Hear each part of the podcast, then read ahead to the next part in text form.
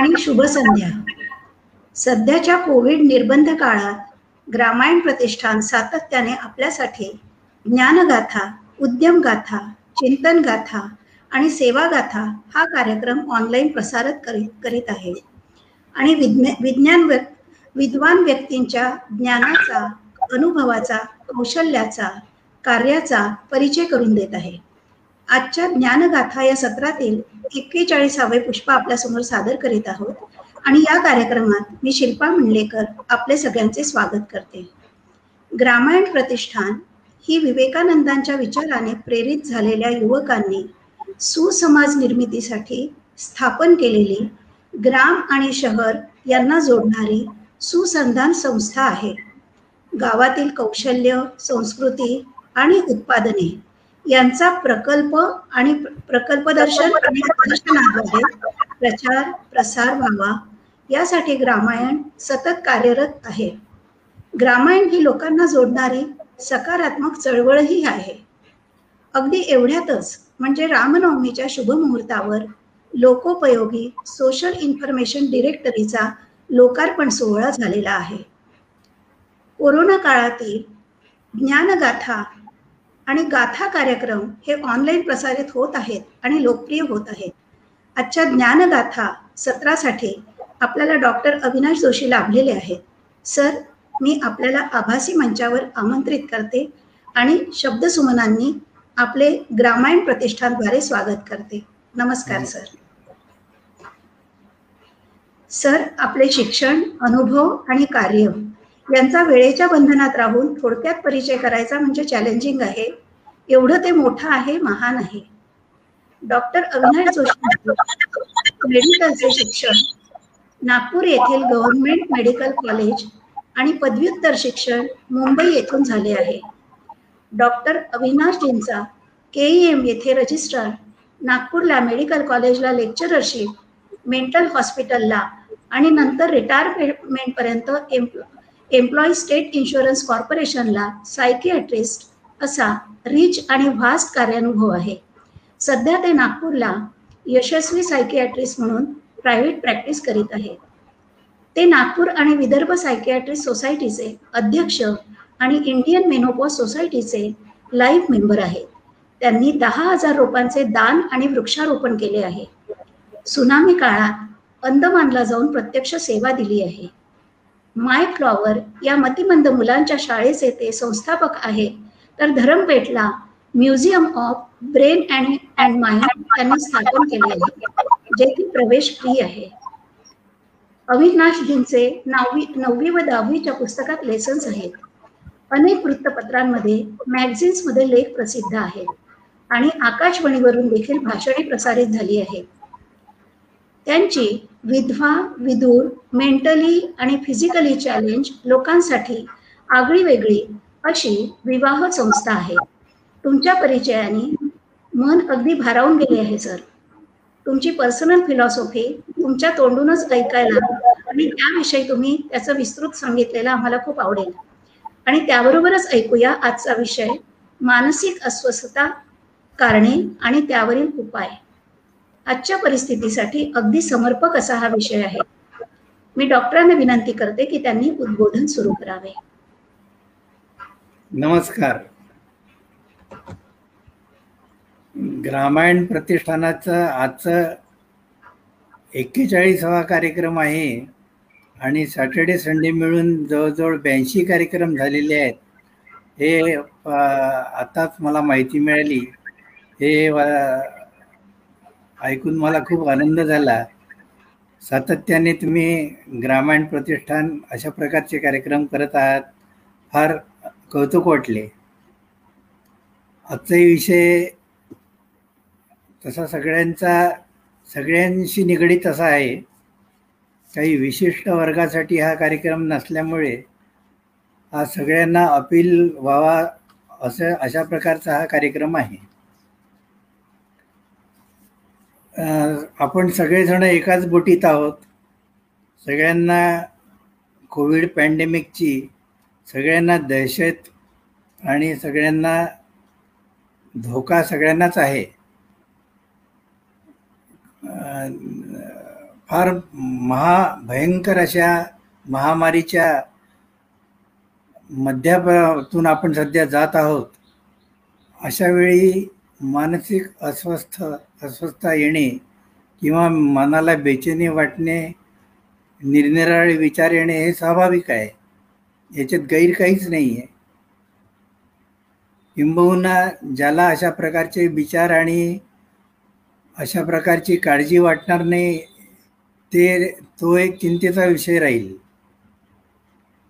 आता ही महामारी जवळजवळ आपण शंभर वर्षांनी ही दुसरी अशी एक महामारी पाहतो आहे त्यामुळे महामारी कशी असते आणि ती कशी टॅकल करावी याचा अनुभव शंभर वर्ष झाल्यामुळे असा याचा या कोविडचा अनुभव कोणालाच नाही आहे त्यामुळे सगळेजणं आपण या महामारीच्या एकेका भागाला चाचपडून पाहतो आहे याचं काही निश्चित असं काही एका वाक्यामध्ये उत्तर देणं फार कठीण आहे की ही महामारीचा असं आहे हे त्याच्यावर औषध घ्या महामारी चालली जाईल.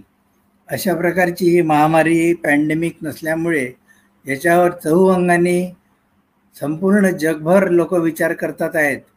आपले भारतीय त्याच्यावर फार मोठा विचार करतात आहे. जर इतिहासात आपण बघितलं तर साधारण दर शंभर वर्षांनी अशी एक महामारी जगभर पॅन्डेमिक अशी एक येते असा आत्तापर्यंतचा अनुभव आहे. आणि आणखीन प्राचीन इतिहासात पाहिलं तर सगळ्यात पहिल्या महामारीचा उल्लेख हा साधारण तीन हजार वर्षापूर्वीचा आढळतो. महामारी आणि एंडेमिक पॅन्डेमिक आणि एंडेमिक याच्यात फरक आहे. पॅन्डेमिक म्हणजे जगातले सगळे राष्ट्र त्याच्यात इन्व्हॉल्ड होतात. आणि एंडेमिक बिमारी म्हणजे एक दोन राष्ट्र किंवा एखादा समुदाय किंवा एखादा गाव जसं मध्ये काही वर्षापूर्वी प्लेग झाला होता सुरतला तर त्याला एंडेमिक म्हणता येईल. तर पॅन्डेमिक आणि एंडेमिक याच्यात जमीन अस्मानचा फरक आहे. पॅन्डेमिक फार भयंकर असते. पूर्ण जग त्याला पूर्ण जग वेठीला धरल्या जातं. तसंच आज आपण पाहतोच आहे की सगळं जग आज वेठीला धरलं गेलं आहे.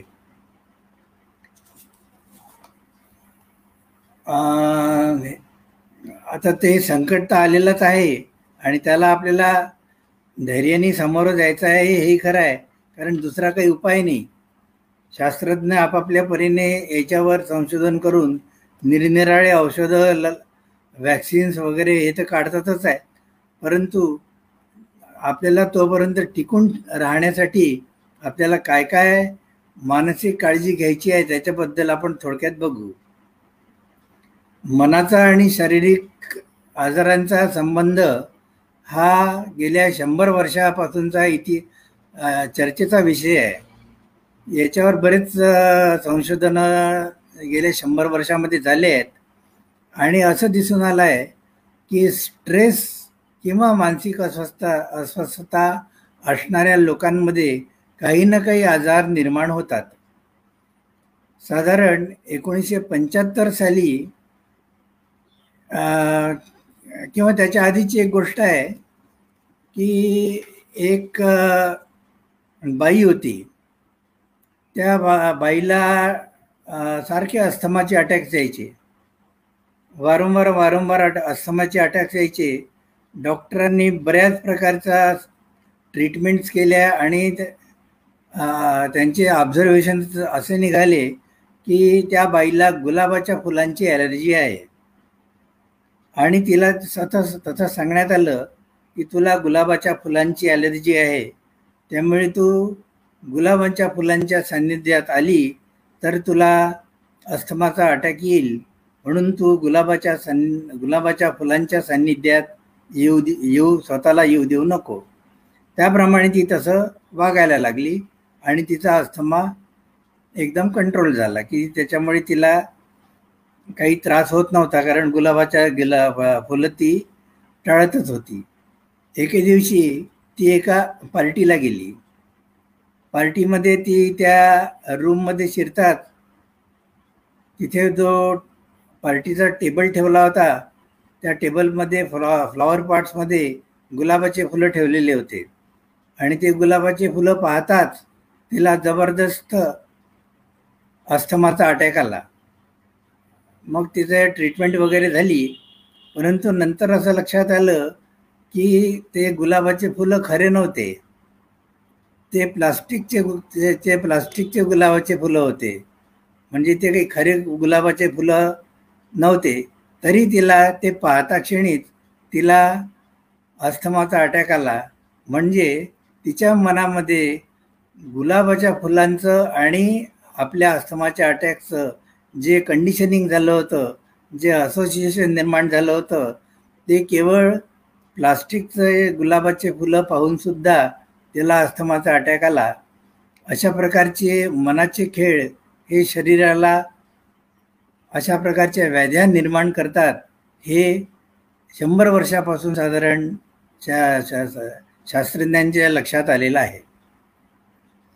एकोणीसशे पंच्याहत्तर साली हॅन्स सॅले नावाच्या एका ब्रिटिश शास्त्रज्ञांनी स्ट्रेस किंवा तणाव आणि आजार हे याची याच्यावर भयंकर मोठं काम केलं आहे की या स्ट्रेसमुळे किंवा या ताणतणावामुळे त्याचा नेमका शरीरावर काय परिणाम होतो याचा त्याने अतिशय मार्मिक आणि मूलभूत असा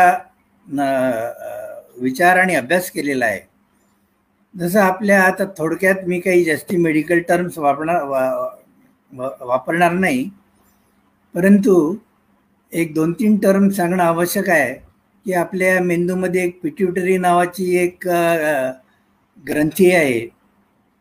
नंतर गळ्यामध्ये एक थायरॉईड नावाची ग्रंथी आहे. आणि आपल्या पोटामध्ये एक ॲड्रिनल ग्लँड नावाची ग्रंथी आहे. असा हा हायपोथॅलॅमो पिट्युटरी हायपोथॅलॅमोस हे आणखीन मिन पिट्युटरीच्या वरती असणार एक सेंटर आहे. असा हा एक हायपोथॅलॅमो पिट्युटरी ॲड्रिनल ॲक्सिस नावाचा हे फक्त एवढा एक शब्द मी वापरतो. आणि हा ॲक्सिस हा सगळ्या आजारांना कारणीभूत आहे असं हॅन मत आहे. किंबहुना ते खरं पण आहे.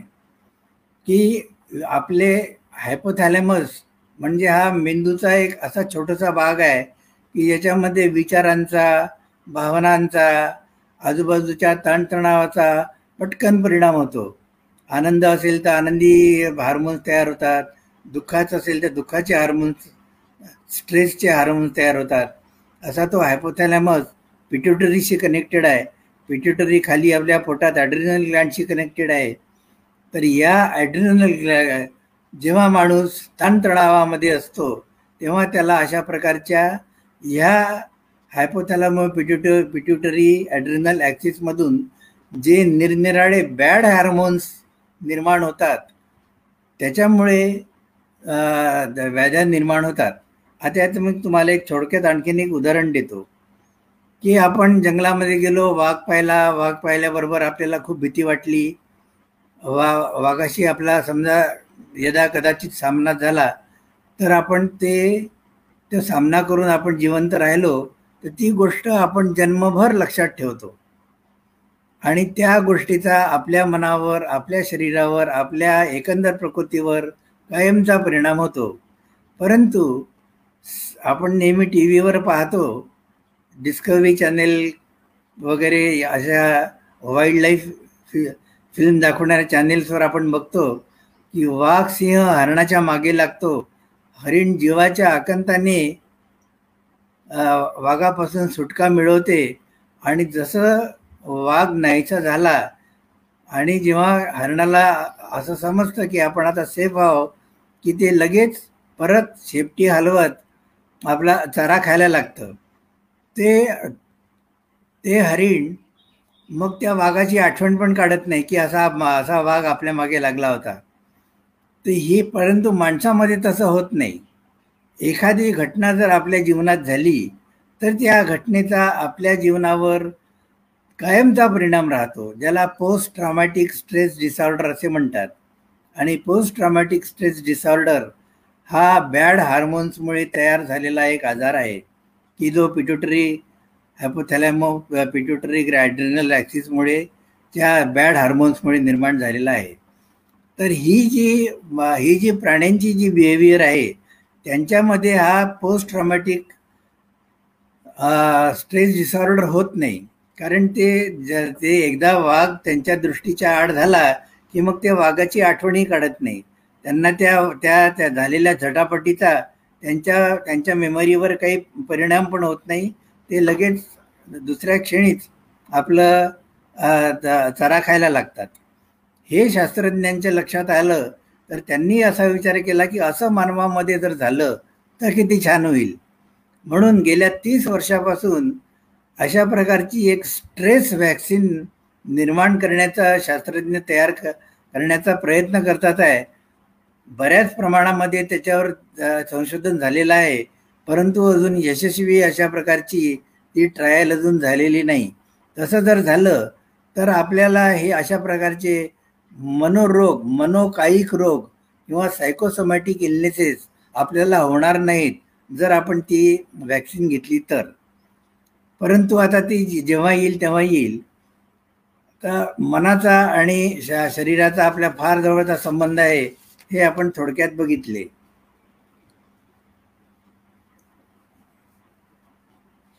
आता स्ट्रेस म्हणजे आजूबाजूला ज्या घटना घडतात त्या किंवा आपल्या मनामध्ये ज्या घटना घडतात मनामध्ये जे निगेटिव्ह विचार येतात मनामध्ये जे भावनिक संघर्ष असतात मनामध्ये आपले जे आपल्या आपल्या स्वतःबद्दल आपली जी इमेज असते वगैरे वगैरे वगैरे असे स्ट्रेस असणारे स्ट्रेस येणारे भयंकर विविध प्रकारचे असे कारण असू शकतात की तुला काय झालं तू तुझं तर सगळं चांगलं आहे तुझी नोकरी चांगली आहे तुझं कुटुंब चांगलं आहे तु तुला कशाचा स्ट्रेस परंतु स्ट्रेस बाहेरच पाहिजे असं काही नाही. घरातल्या आपल्या आपल्या आपल्या स्वतःच्या विचारांमुळे सुद्धा स्ट्रेस येतो. अवाजवी अपेक्षा असणे स्वतःबद्दल अवाजवी इमेजेस असणे या गोष्टींचा सुद्धा आपल्या मनावर परिणाम होतो आणि त्याच्यामुळे स्ट्रेस तयार होतो. स्ट्रेस हा नेहमीच वाईट असतो असं नाही. स्ट्रेसचे दोन प्रकार आहेत. एक म्हणजे पॉझिटिव्ह स्ट्रेस आणि दुसरा म्हणजे निगेटिव्ह स्ट्रेस निगेटिव्ह स्ट्रेसमुळे जो जास्तीचा असतो अनावश्यक असतो तो तो जर घेतला तर त्याच्यामुळे आपल्याला आजार होण्याची शक्यता असते. परंतु पॉझिटिव्ह स्ट्रेस पॉझिटिव्ह स्ट्रेस म्हणजे काय? की स्ट्रेस हे आपल्या मनावर आणि आपल्या शरीरामध्ये असलेला एक विशिष्ट प्रकारचा ताण आहे. आणि तो ताण आपल्या मनावर आणि शरीरावर पाहिजेच. अन्यथा जीवन फार मुश्किल होऊन जाईल. आपली जीवनामध्ये आपली प्रगती होणार नाही. जर आपल्याजवळ पॉझिटिव्ह स्ट्रेस नसेल तर आपली जीवनामध्ये आपली बेफ बेफिक्री वृत्ती होऊन आपल्याला जीवनामध्ये पुढे काहीच करता येणार नाही. की चलताय चलताय अशा प्रकारचे एक आपली एक मन मनोवृत्ती तयार होईल. त्याच्यामुळे स्ट्रेस हा फार आवश्यक आहे जीवनामध्ये काही साध्य करून दाखवायला. त्याला पॉझिटिव्ह स्ट्रेस असे म्हणतात. स्ट्रेसचं उदाहरण आणखीन जर द्यायचं झालं तर सतारीच्या तारीचं देता येईल. सतारवादक जो असतो तो त्या खुंट्या अशा प्रकारच्या फिरवून त्या सतारीच्या तारीला असा ताण देतो की त्याच्यातून मधुर सूर अगदी योग्य जो सूर त्याला पाहिजे आहे तो सूर तो त्या सतारीच्या तारीतून काढू शकतो. जर सतारीची तार थोडी ढिली असली तरी पण तो सूर बरोबर निघत नाही. आणि सतारीची तार जर जास्त ताणल्या गेली तरी पण तो सूर बरोबर निघत नाही. म्हणजे त्या सतारीच्या ताणे तारेवर जर योग्य ताण असला तरच ती सतार योग्य तो स्वर वाजवते तसंच आपल्या शरीरावर आपल्या मनावर योग्य तो ताण असला तरच आपल्याचं जीवनाचं संगीत चांगलं वाजेल. आपल्या आपले जे दैनंदिन कार्यक्रम आपल्याला व्यवस्थित आपण व्यवस्थितरित्या करू शकू आणि पुढे प्रगती करू शकू. त्यामुळे ताण हा आवश्यक आहे. परंतु मुख्यतः आपल्या निगेटिव्ह निगेटिव्ह ताणामुळेच अशा प्रकारचे आजार निर्माण होतात. पॉझिटिव्ह ताणामुळे आजार निर्माण होत नाहीत.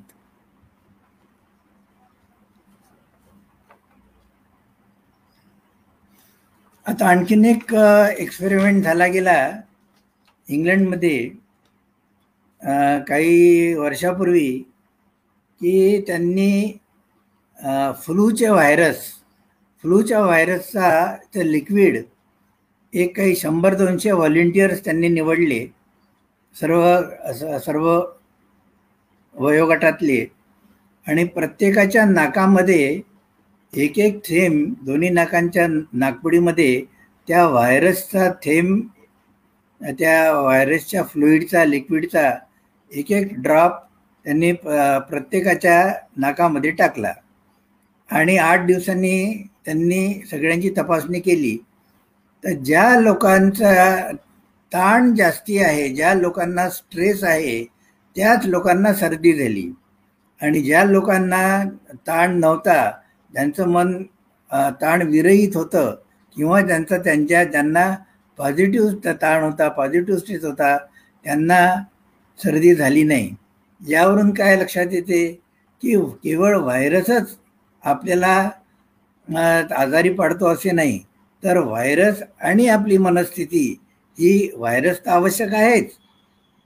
परंतु आपली मनस्थिती कशी आहे यावर सुद्धा त्या व्हायरसचा आपल्यावर परिणाम होईल की नाही होईल हे अवलंबून असते. म्हणून आपण आपण आता कोविडच्या काळामध्ये हे आहे आणखीन जास्ती महत्त्वाचं आहे कारण आता जिथे जाल तिथे तुम्हाला कोविडचा व्हायरस कुठे असेल सांगता येत नाही. ते तेव्हा आपल्यावर आपल्यावर तो केव्हा अटॅक करेल हे सांगता येत नाही. अटॅक झाला तरी आपण आपली जी शारीरिक इम्युनिटी आहे ती त्याचा मुकाबला करू शकेल की नाही करू शकेल हे आपल्या भावनिक आणि मानसिक ताणतणावावर अवलंबून आहे असे मला वाटते.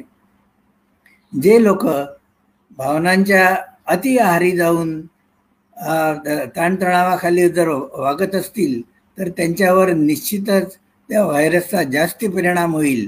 आणि जे जे लोक त्या व्हायरसच्या कॉन्टॅक्टमध्ये येऊनसुद्धा त्यांची जर भावनिक आणि मानसिक स्थिती चांगली असली तर त्यांची इम्युनिटी चांगलं काम करून त्यांचा त्यांच्यावर व्हायरसचा विशेष परिणाम होणार नाही.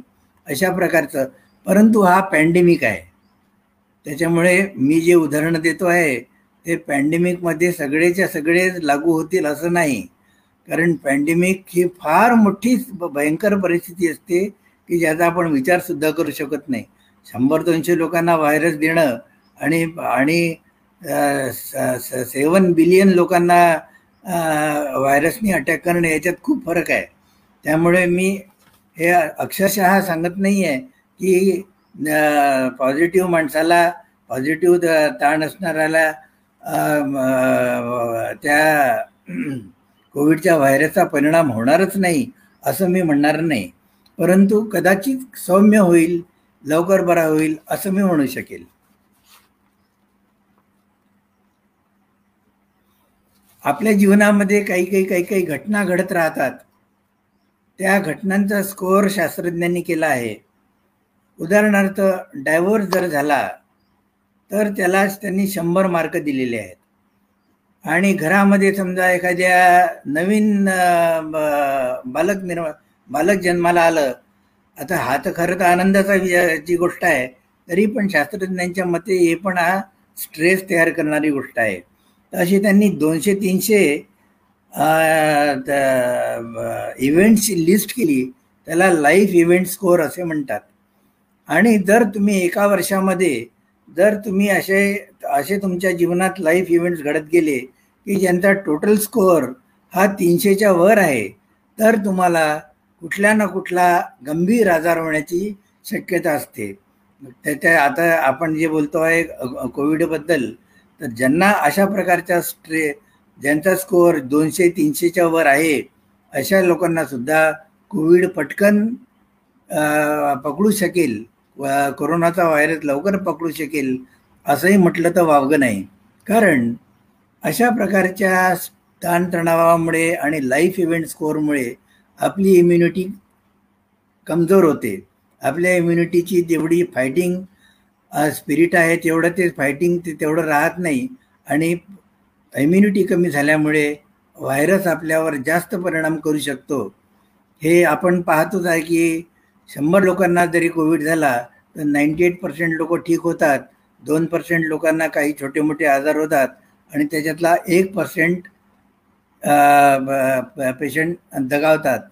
असं आपण असं असं आतापर्यंतच्या स्टॅटिस्टिक करून आपल्याला दिसत आहे तर कदाचित कदाचित हा त्यांच्या मानसिक ठेवण त्यांची कशी आहे आणि त्यांची त्यामुळे त्यांची इम्युनिटी कशी झालेली आहे. केवळ मानसिकताच हे इम्युनिटीसाठी आवश्यक आहे असं मी मुळीच म्हणणार नाही. त्याचबरोबर प्रथिने मिनरल्स व्हेरियस विटॅमिन्स व्यायाम योगासनं आणि योग्य तो ॲटिट्यूड अशा प्रक अशा सगळ्या प्रकारच्या सगळ्या या कॉम्बिनेशनमुळे इम्युनिटी तयार होते. केवळ मानसिकताच नाही तर अन्न आणि बाकीचे जे घटक इम्युनिटीचे प चे प्रथिनं जे तयार करायला लागतात ते ते सुद्धा तितकेच आवश्यक आहे. परंतु त्याच्याबरोबर मानसिकता पण तेवढीच आवश्यकता आवश्यक आहे.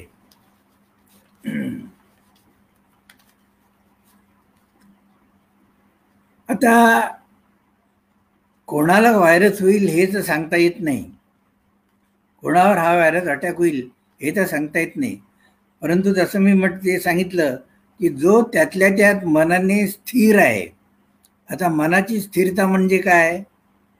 तर एक आपण एक उदाहरण घेऊ की समजा आपण शंभर लोकांना सांगितलं की तुम्ही एका ठिकाणी एक तास काहीच हालचाल न करता बसून दाखवा.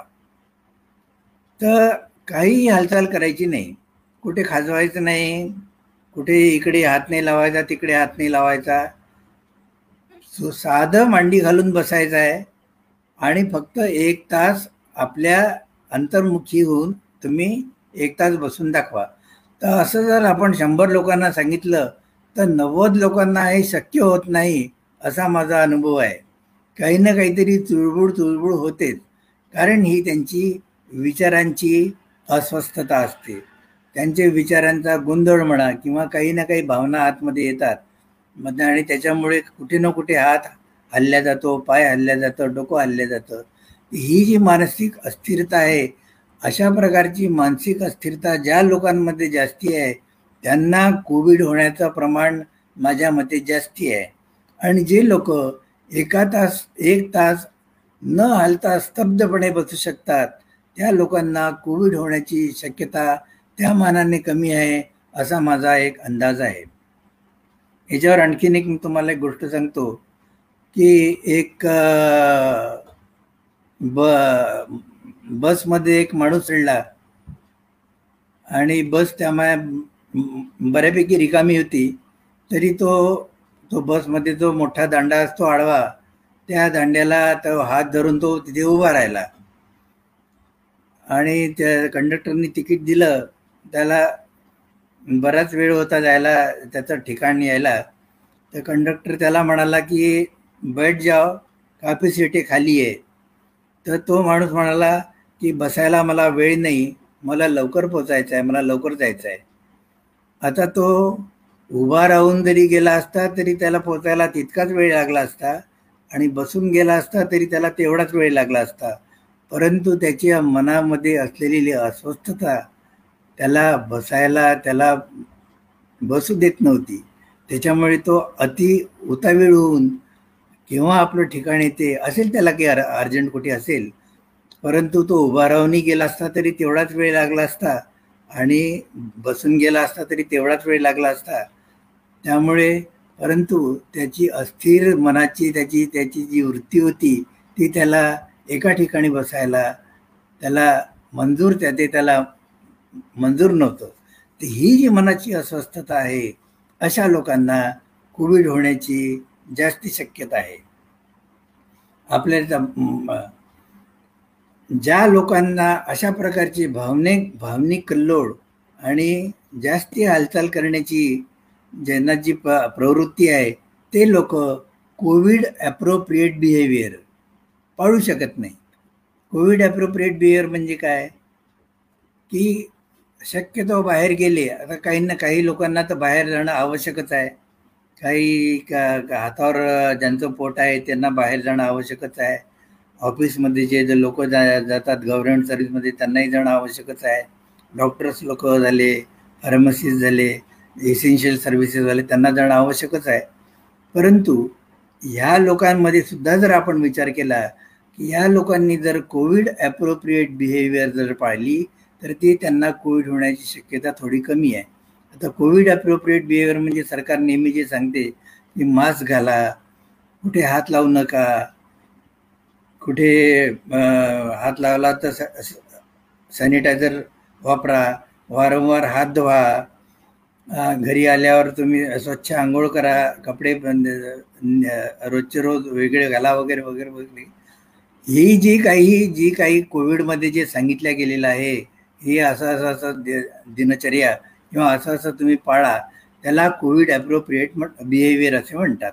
तर ही मानसिक अस्वस्थता असणारे लोक ही कोविड ॲप्रोप्रिएट बिहेवियर पाळू शकत नाही. की त्यांना दोन मिनटं जरी मास्क घातला तरी गुदमरायला लागतं. ते लगेच मास्क काढून टाकतात. त्यांच्या अति हालचालीमुळे ते ठिकठिकाणी हात लाव हात लावतात. सॅनिटायझेशनचा ते ते बरोबर पालन करत नाहीत. अशा प्रकारच्या मानसिक अस्वस्थता लोकांना कोविड होण्याचे त्यांच्या बिहेवियरमुळे चान्सेस जास्ती असल्यामुळे कोविडला जर एक बिहेवियर डिसऑर्डर म्हटलं तर खूप काही वावगं होईल असं मला वाटत नाही. एकच कारण नसतंच कोणत्या आजाराला. हा एक मी एक तुम्हाला उदाहरण याचा एक पार्ट सांगतो की कोविड कदाचित एक मानसिक आजार किंवा एक बिहेवियरचा आजारसुद्धा असण्याची शक्यता आहे.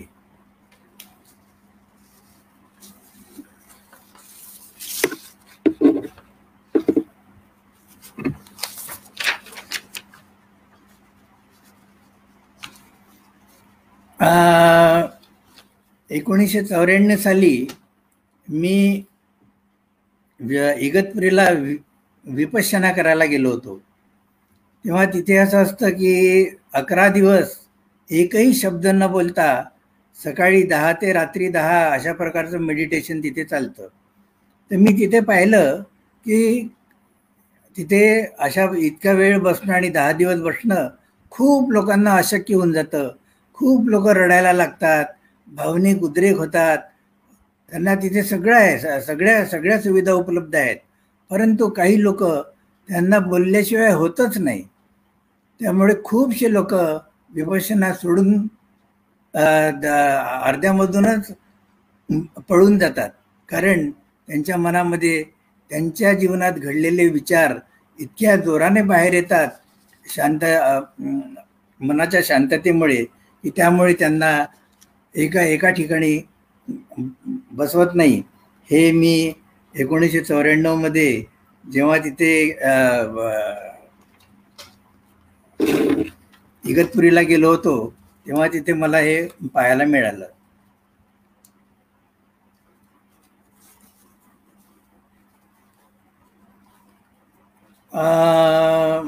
आता हे सगळ्या अशा प्रकारचा इतका मोठा पॅन्डेमिक केवळ बाह्य वर्तणूक आपली जर सुधारली तर त्या तर ती आपली ही हा कोविड नाहीसा होईल अशी शक्यता जरी फार कमी असली तरी पण याच्यावर प्रयत्न का प्रत्येकाने याच्यावर प्रयत्न केला पाहिजे की आपली बाह्य वर्तणूक आणि जर मानसिक अस्वस्थता आपली कमी करून आपली बाह्य वर्तणूक वर्तणूक आपल्याला सुदृढता आली तर कदाचित ही कोविडची साथीवर थोडा बहुत परिणाम होईल. अर्थात याच्यावर केवळ व्हॅक्सिन आणि व्हॅक्सिन हेच उत्तर सध्या तरी आहे. त्यामुळे व्हॅक्सिन सर्वांनी घेतला पाहिजेच हे हे हे अगदी नक्कीच.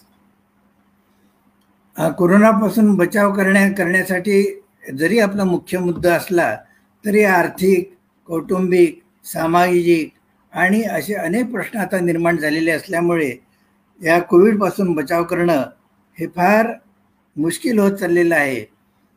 आणि कोविडपासून बचाव करायला गेलं तर आपल्याला रोजच्या जेवणाची मुश्किल होऊन जाईल. त्याच्यामुळे आपण दैनंदिन जीवन आपण आपलं चालू ठेवतोच आहे. तरी त्यातल्या त्यात आपण असे ह्या परिस्थितीमुळे सुद्धा आपण कसे वागले पाहिजे हे तुकारामांनी सांगून ठेवलं आहे. की ठेविले अनंते तसेची राहावे चित्तीय सुद्यावे समाधान. खूप समस्या आहेत.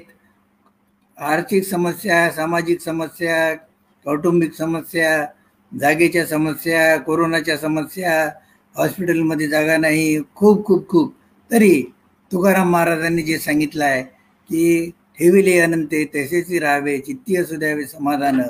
हे प्रत्येकाने आपल्याला जर पाळलं तर कदाचित कदाचित थोडा बहुत याचा पण आपल्याला फायदा होण्याची शक्यता आहे. आता सुख आणि समाधानाने राहण्याशिवाय दुसरा काही पर्याय नाही. कारण हे आसमानी संकट आहे. कुठून आलं आपल्याला माहीत नाही. केव्हा येईल हे माहीत नाही. म्हणून याच्यावर मी एक शहामृगाचं उदाहरण सांगतो. जेव्हा शहामृग हे साधारण एका म्हणजे हे लो हे शहामृग जास्तीत जास्त वाळवंटात सापडते. वाळवंटामध्ये खूप मोठाले वादळं येतात. रेतीचे वादळं. तेव्हा शहामृग काय करतं? की आपलं डोकं जोपर्यंत वादळ जात नाही तोपर्यंत आपलं डोकं रेतीमध्ये खुपसून ठेवतं. म्हणजे त्याच्या नाकातोंडामध्ये ते त्याच्या त्या वादळाने येणारी त्याची जी हे आहे रेती ती त्याच्या नाकातोंडात जात नाही. आणि ते खाली मान घालून ते जोपर्यंत वादळ जात नाही तोपर्यंत ते आपली मुंडी खाली घालून लपवून ठेवतं. वादळ गेलं की ते परत मग आपली मुंडी बाहेर काढतं. तर असंच आपल्याला हे करायचं आहे. असंच आपलं हे जे कोरोना नावाचं जे वादळ आलं आहे तोपर्यंत शक्यतो घराबाहेर न जाणे आपली मुंडी घरातल्या घरात लपवून ठेवणे आणि शक्यतो कोविडपासून आपला कसा बचाव होईल याच्यावर विचार करत राहणे हे आपल्या सध्या हातात आहे. शहामृगासारखं आपल्याला सध्या वाग आपण जर वागलो तर तर हे वादळ आज ना उद्या जाणारच आहे. कोणतंही पॅन्डेमिक जन्मभर राहत नाही ही गोष्ट खरी. काही काही सहा महिने राहील एक वर्ष राहील दोन वर्ष राहील. परंतु जाणार आहे हे तर नक्कीच. तर तोपर्यंत आपला जीव वाचला पाहिजे. म्हणून शहामृगासारखं आपल्या खाली मान घालून आपण जगलं पाहिजे असं मला वाटते काही लोक म्हणतात की टी व्ही पाहू नका पेपर वाचू नका त्याच्यामुळे तुम्हाला स्ट्रेस येतो. हे निगेटिव्ह बातम्या दाखवतात टी व्हीवर सारखं हे इतके पॉझिटिव्ह आले इतके लोक मेले इतक्या लोकांना इतक्या लोकांचं दफनविधी असा झाला आणि तसा झाला वगैरे वगैरे वगैरे बऱ्याच प्रकारच्या निगेटिव्ह बातम्या येतात. परंतु आपण जर टी व्ही पाहिला नाही किंवा बातम्या जर आपल्याला बाहेरच्या जगात काय चाललं आहे हे जर हे जर कळलं नाही तर आपण ती कोविड अप्रोप्रिएट बिहेवियर नाही करणार. आपल्याला त्याच्यापासून काय धडा घ्यायचा आहे तो धडा आपण घेतला पाहिजे. बा त्या त्या त्या टी व्हीमुळे आपल्याला विचलित होण्याचं कारण नाही आहे आपण त्याच्यापासून काय शिकू? आपण आपला विचार आपला बचाव त्या बातम्या ऐकून क कसं करतो? की जर आता इतक्या केसेस बाहेर येतात आहेत तर माझी कोविड अप्रोप्रिएट बिहेवियर सुधारली पाहिजे. असा विचार करून जर आपण त्या बातम्या पाहिल्या तर मला नाही वाटत की बरं दिवसभर पाहण्याचं काही मतलब नाही ही गोष्ट खरी आहे. परंतु एक वेळ अशी एक फिक्स करून ठेवा की जे की संध्याकाळी सात आठला केव्हा तरी मी थोडा वेळ बातम्या पाहिल की ज्याच्या ज्याच्यामुळे मला बाहेरच्या जगामध्ये काय चाललं आहे हे मला कळेल. आणि जे ज्ञान आहे पॉवर इज नॉलेज पॉवर पा नॉलेजमुळे आपल्याला पॉवर येते.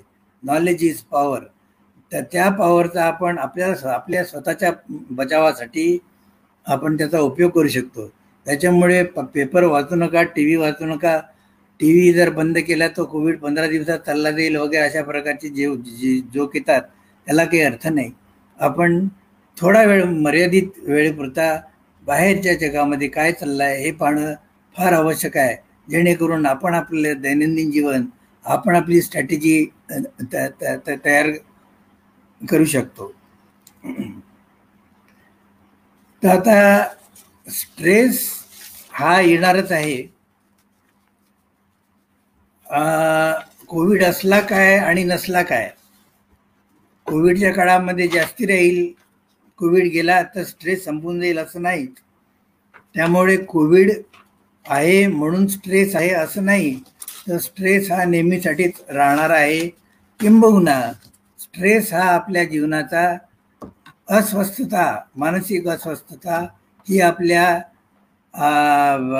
जीवनाचा अविभाग्य अंग आहे. मी त्याला आणखीन एक उदाहरण देतो की स्ट्रेस पूर्णत आपल्या जीवनातून कधीच जाणार नाही जाणं शक्य नाही. कारण स्ट्रेस म्हणजेच जीवन आणि जेव जेव्हा जीवन संपेल तेव्हा स्ट्रेस स्ट्रेस संपेल. म्हणजे स्ट्रेस हा हा जीवनाचा एक आवश्यक भाग आहे. जसं पाणी ओलं असतं आणि आपण जर विचार केला की पाण्यापासून पाण्याचा ओलावा जर वेगळा करता आला तर पाणी आपल्याला ओलं राह आपल्याला ओलं ओलं वाटणार नाही. तसं शक्य नाही. ज्याप्रमाणे आपण पाण्यापासून पाण्याचा ओलावा वेगळा करू शकत नाही त्याचप्रमाणे आपण आपल्या जीवनातून स्ट्रेसला वेगळा करू शकत नाही. फक्त पाण्याचा ओलावा कमी तर करता येत नाही परंतु स्ट्रेस कमी करता येतो. त्याचे मी तुम्हाला काही छोटे मोठे उपाय सांगतो ते आपण ऐका. सोपे सोपे उपाय आहेत. एकाच ठिकाणी जास्तीत जास्त बिच एकाच ठिकाणी जास्तीत जास्त बसून विचार करू नये. जितकं तुमचं सिडेंटरी लाईफ राहील जितकं तुम्ही बसून बसून राहाल तितका तुमचा स्ट्रेस वाढेल. कारण स्ट्रेस हा फक्त बाहेरच्या वातावरणामुळेच नाही तर मनामध्ये चाललेल्या विचारामुळे सुद्धा जास्त स्ट्रेस निर्माण होतो. म्हणून ज्या आपली सिडेंटरी बैठी जीवनशैली बदला.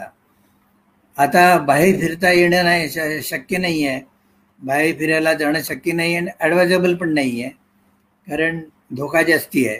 घरातल्या घरात चक्रा मारू शकता. अंगणामध्ये चक्रा मारू शकता. काही ना काहीतरी ॲक्टिव्हिटीज करू शकता भांडे घासू शकता स्वयंपाकाला मदत करू शकता. काही ना काहीतरी हालचाल शरीराची तुम्ही जर अशा प्रकारची उपयुक्त हालचाल जर ठेवली तर स्ट्रेस कमी राहील. दुसरं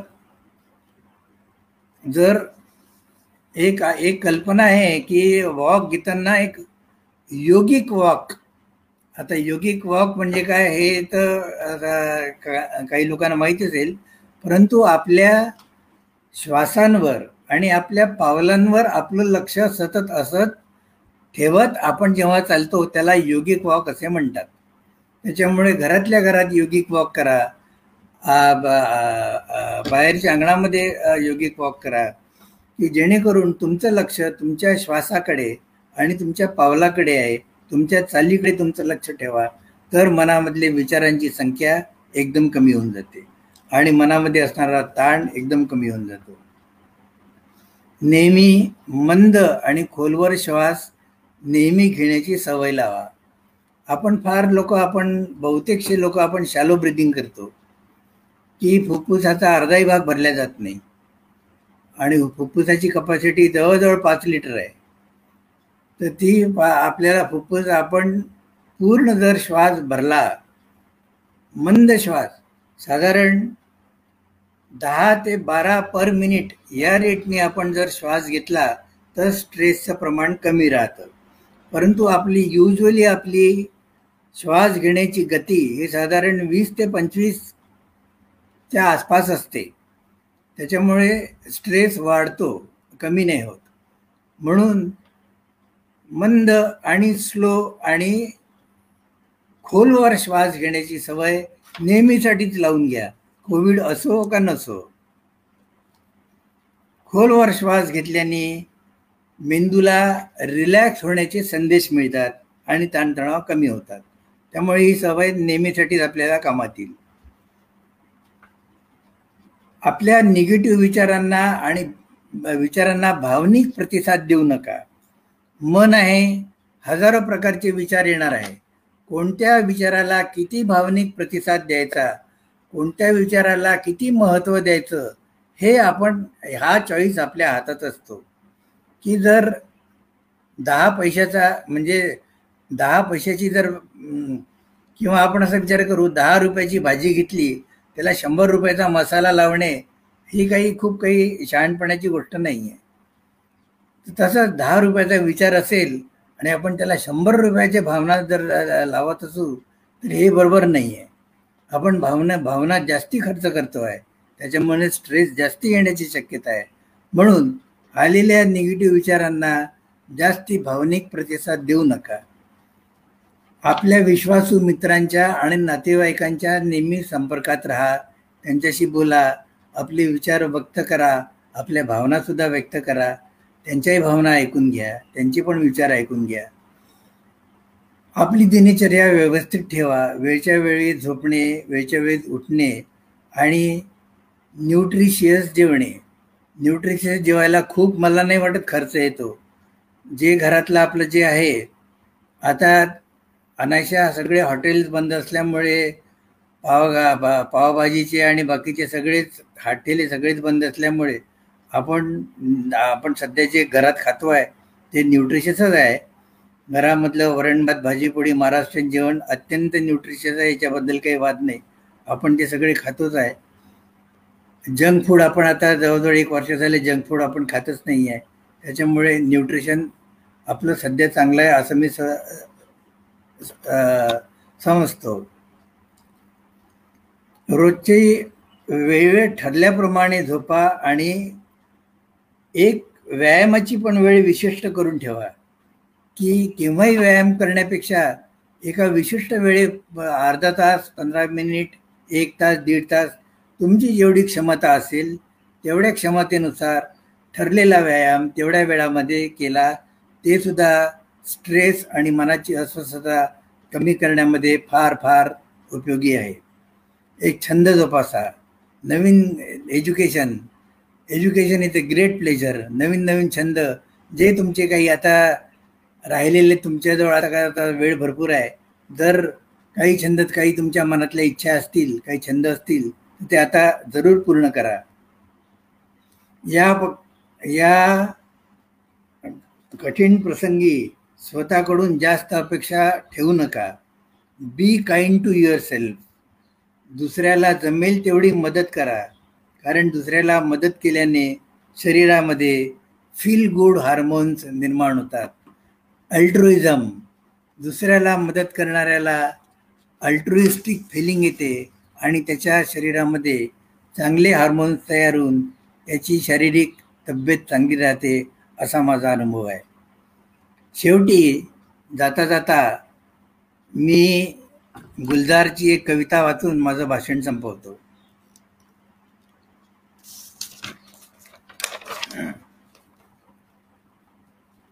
गुलजारची कविता तुम्ही कदाचित व्हॉट्सअपवर ऐकली असेल, मला आवडली म्हणून मी तुम, तुमच्याशी शेअर करतोय.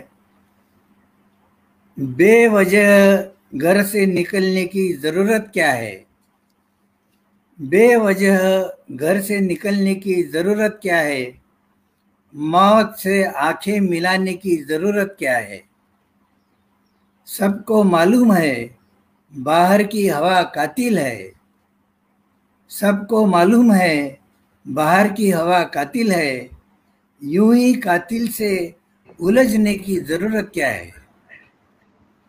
एक नेमत है, ज़िंदगी उसे संभाल के रख। एक नेमत है, नेमत म्हणजे ईश्वराची देणगी। ईश्वराने जी आपल्याला दिलाय त्याला नेमत म्हणतात उर्दूमध्ये. एक नेमत है ज़िंदगी उसे संभाल के रख। कब्रस्तान को सजाने की ज़रूरत क्या है? दिल को, दिल के बहलाने के घर में ही काफ़ी वजह है। दिल के बहलाने को घर में ही वजह काफ़ी है। यूँ ही गलियों में भटकने की ज़रूरत क्या है? गुलजार साहेबांनी अगदी थोडक्यामध्ये अगदी छान कोविडमधल्या बिहेवियरचे वर्णन केलं आहे. एवढं बोलून मी माझी दोन शब्द समाप्त करतो. धन्यवाद ऐकून घेतल्याबद्दल. थँक्यू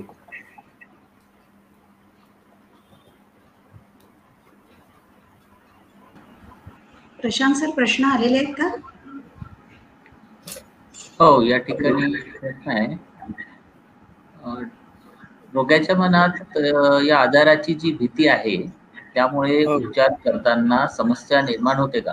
डॉक्टर साहेब? डॉक्टर साहेब मला ऐकून येईल हा प्रश्न असा आहे की रोग्याच्या मनात या आजाराची जी भीती आहे हो. त्यामुळे त्याच्यावर उपचार करताना समस्या निर्माण होते का डॉक्टरला? अगदी अगदी अगदी. पॉझिटिव्ह ज्या रुग्णाचा आपल्या आजाराकडे पाहण्याचा दृष्टिकोन पॉझिटिव्ह आहे त्याला निश्चितच लवकर फायदा होईल. कारण त्याची पॉझिटिव्ह इम्युनिटी त्याला साथ देईल. आणि ज्याचा नकारात्मक दृष्टिकोन आहे की आता काही शक्य नाही आहे नकारात्मक भीतीग्रस्त अशा मना मना राहणारा जो रुग्ण आहे त्याला औषधांपासून तितका फायदा होणार नाही जेवढा पॉझिटिव्ह मनोवृत्ती आलेला होईल. त्याच्यामुळे त्या रुग्णाच्या मनामध्ये खूप भीती आहे.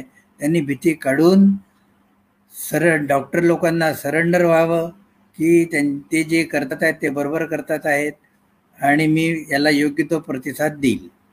असा पॉझिटिव्ह दृष्टिकोन ठेवूनच आजाराला सामोरे जावे.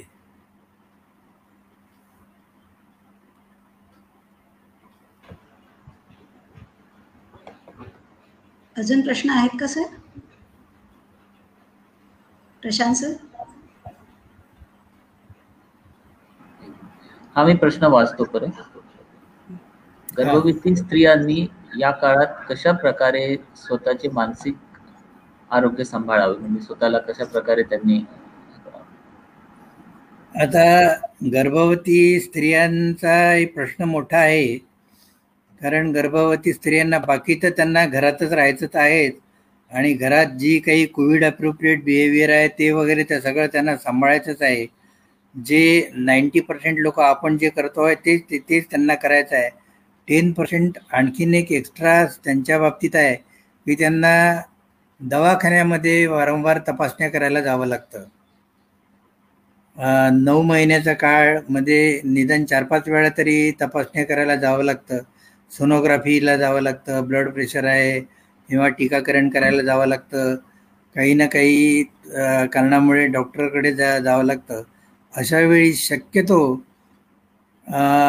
एकाच व्हिजिटमध्ये जास्तीत जास्ती कामं आपले उरकून घेतलेले बरे.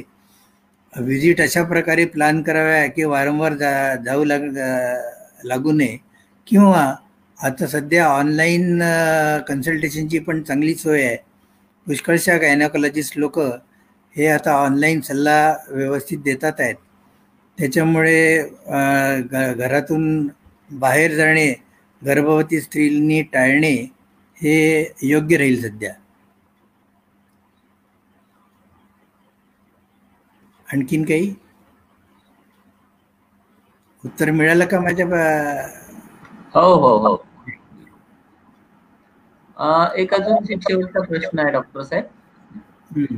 हे विद्यार्थ्यांच्या बाबतीत आपण काय मार्गदर्शन कराल? कारण आता विद्यार्थी घरात आहे पालकही हो. घरात आहे वर्षभरापासून. म्हणजे लहान मुलं असतात हो. फार दुर्दैवी त्यांच्यासाठी अत्यंत दुर्दैवी काळ आहे. परंतु याही काळाचा चांगल्यात चांगला सदुपयोग करून घेणे ही मी का काही दिवसापूर्वी एका वर्तमानपत्राला इंटरव्ह्यू दिला होता. तेव्हा मी त्यांना म्हटलं की विद्यार्थ्यांनी ही गोल्डन ऑपॉर्च्युनिटी समजावी. की इतका मला जर मोकळा वेळ मिळतो आहे तर मी माझे लाईफ स्किल्स माझं ज्ञान अवांतर वाचन आणि माझे हॉबीज माझी पर्सनॅलिटी डेव्हलपमेंट याच्याकडे मी लक्ष देऊन मी माझा हा जो काळ आहे आता तो मी कोविडचा काळ वाया जाऊ देणार नाही. आणि याच्यातूनही मी मंग जंगल में मंगल असं म्हणतात की नाही? की याच्यातूनही मी काही ना काहीतरी चांगलं घडवून दाखवील. ही जिद्द मनामध्ये त्या मुलाच्या असली तर तो याच्या याही काळामध्ये काही ना काही चांगलं करू शकतो. अभ्यासही चांगला करू शकतो. ऑनलाईन क्लासेस अटेंड करू शकतो. ऑनलाईन परीक्षा देऊ शकतो. किंवा फिजिकल डिस्टन्स देऊन प्रत्यक्ष परीक्षासुद्धा देऊ शकतो. फॉर्च्युनेटली यंग एज असल्यामुळे कोविडचा धोका त्या मनाने कमी आहे पण आहे. तरी ही ही माझ्या मते एकांतवास मिळणे हे फार भाग्यवान लोकांच्या नशिबाचं असं असं मला वाटतं. कारण ते एकांतावासामध्ये जी सृ सृजनशीलता येते जे मनामध्ये जे आलेले चांगले विचारांमध्ये जे विचार असे येतात उत्स्फूर्त विचार येतात काही करून दाखवायचे विचार येतात तर सृजनशील व्हा असं मी विद्यार्थ्यांना सांगेन. नवनिर्मिती करा. नवनिर्मिती करा. मनातले विचारां तुम्ही तुम्हाला जो छंद आहे किंवा काही पुढे करण्याची जी इच्छा आहे त्या बाबतीमध्ये तुम्ही निश्चितच या काळामध्ये प्रॅक्टिस करू शकता असं मला वाटतं. एकांतवास मिळणं मोठं कठीण आहे. अगदी बरोबर. झालेले आहे. शिल्पाताई आपण आभार हो. धन्यवाद सर. एक फार छान उद्बोधन ऐकल्याचं समाधान दिलं तुम्ही. मनोवस्था आणि शारीरिक शारीरिक आजार यातील संबंध आपण विस्तृतपणे आणि प्रभावीपणे सांगितला. या परिस्थितीत कसं वागावं हे मार्गदर्शन केलं. धन्यवाद आपले. प्रेक्षकांच्या प्रश्नांची उत्तरे देऊन त्यांचं समाधान केलं. आपण ग्रामायण प्रतिष्ठानसाठी आपला अमूल्य वेळ दिला. आभारी आहोत. मला ग्रामायण ग्रामायणचा नेहमी करता संबंध जोडला गेला आहे. आपले सहकार्य नेहमी करता मिळेल ही अपेक्षा व्यक्त करते. ग्रामायण प्रतिष्ठानाने मला दोन शब्द बोलण्याची संधी दिली दिली. मला आमंत्रित केलं. मी उपकृत आहे. धन्यवाद सर. थँक्यू थँक्यू तर आपला आणि ग्रामायणचा नेहमीच असा संबंध राहिलाय आणि आपण सहकार्याने काम करू. जरूर जरूर. जरूर. जरूर करेल या या कार्यक्रमाला आभासी स्वरूपात उपस्थित असलेल्या प्रेक्षकांचेही मी आभार मानते. या कार्यक्रमांवर आपला लोभ असाच असू द्यावा ही विनंती करते आणि कार्यक्रम संपला हे जाहीर करते.